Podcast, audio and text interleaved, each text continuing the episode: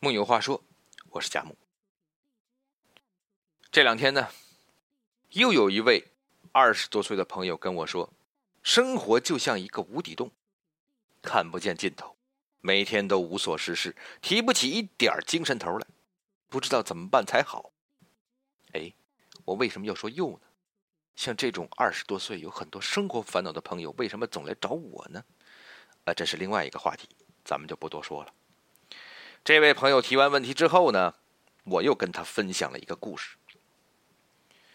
某个国王每天呢过着非常奢靡的生活，锦衣玉食，但是他始终不快乐。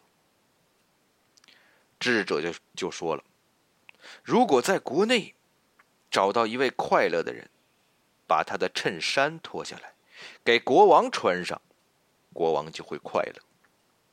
国王深以为然，于是就派人在王国里四处寻找快乐的人，找遍了朝堂显贵，哎，突然发现了这每家都有一本难念的经啊，都不快乐。最后找来找去，找到了一位农夫，他在树下靠着锄头乘凉，还唱着歌，锄头上面呢沾满了新翻的泥。使者就问他。你快乐吗？农夫说：“我自食其力，快乐极了。”使者大喜，便要索取他的衬衫，赶紧把衬衫脱下来，国王需要啊。农夫看了看自己身上沾满泥点子的衣服，哎呀，我没有衬衫呢。事亦不沉，海亦不苦，快乐。从来都是在心里，根本不是什么衬衫之类的外物。倘若能找到生活的乐趣，吃肉快乐，喝粥，那也会快乐。梁实秋先生说过：“内心诚然，则无往而不乐。”春天，温暖的风拂过石桥，柳条飘起的瞬间。温柔了岁月。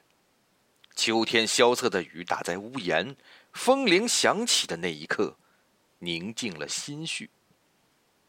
你看，同样是时空中流幻的景色，只看我们能不能抓住定格的欢喜。如果有人问苏东坡，说快乐的秘诀是什么呢？我想他会这么回答：快乐的秘诀呀，是学会欣赏。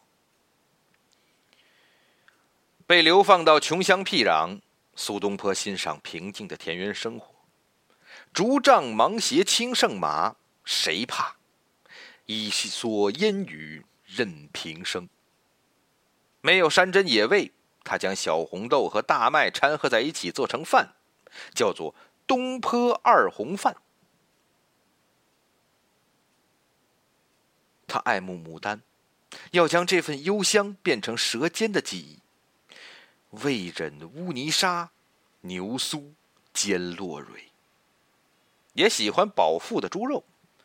早晨起来打两碗，饱得自家君莫管。春有百花，秋有月，夏有凉风，冬有雪。懂得欣赏的人，整个世界都是他的。明朝开国文臣宋濂，曾经是一位穷书生。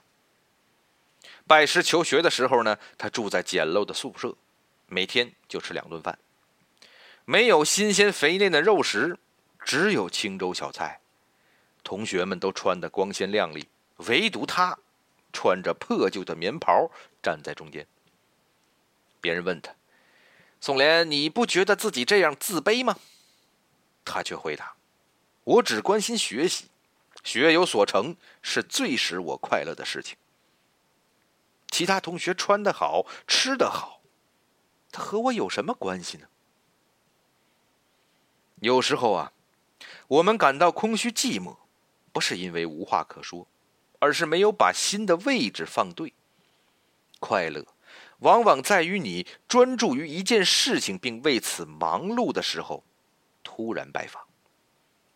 就像有些人在不开心的时候，喜欢做家务，当他的专注力转移到要做的事情上时，也就渐渐的将烦心的事儿忘在脑后了。原本杂乱的房间被收拾得干干净净，连空气都变得新鲜。生活的事情太多了，我们为什么要纠结于让自己难过的事情呢？难过的事情，不妨给自己找点事儿做。认真的做一顿饭，感受一下烟火气，暖胃也暖心；或者是上楼下散散步，看看遍地的小草。啊，传说你要能从中找到了一个四叶草，那也会给人带来幸福的。中国人呢，崇尚水的智慧。如果水藏在地下，则含而不漏；向上喷涌，变成清泉；升腾到了空中，成了云；冷暖相遇，又化作雨。静成湖，流成川，绕重山，渗沙土，随处可达，无所不至。这种状态柔软无形，反而无坚不摧。柔软，不代表柔弱。而是一种柔韧的坚强，是进退自如的从容，是擦干眼泪之后依然能微笑面对生活的勇气。我常想起一位朋友的话：“凡事看得淡些，忧虑就少些。不要因为愤怒而蒙了心眼，日子也没那么糟糕。”他说：“这是他外婆对他说的。他的外婆生活在黑暗动荡的年代。”却始终对生活有一颗柔软的心。丈夫被打成反动派，她抚慰孩子不要恐惧。生活困顿，却依然不忘鬓边簪花。朋友说，这是有骨气的温柔。柔软心就是周围充满黑暗的时候，自己还是一盏灯。我们喜欢追求难得一见的事物。却忽略了身边平常的情味。秋风中，白杨坚强挺立；烈日下，杜鹃依然鲜艳。枝头的木芙蓉凌霜而放，累累的黄芒果香的调皮。吃遍宴席上流水般的山珍海味，是否也会惦念回家后那碗藕汤的温暖呢？见惯了闪光灯下扯得僵硬的嘴角，当路人给你一个善意的微笑。你是否也会怦然心动？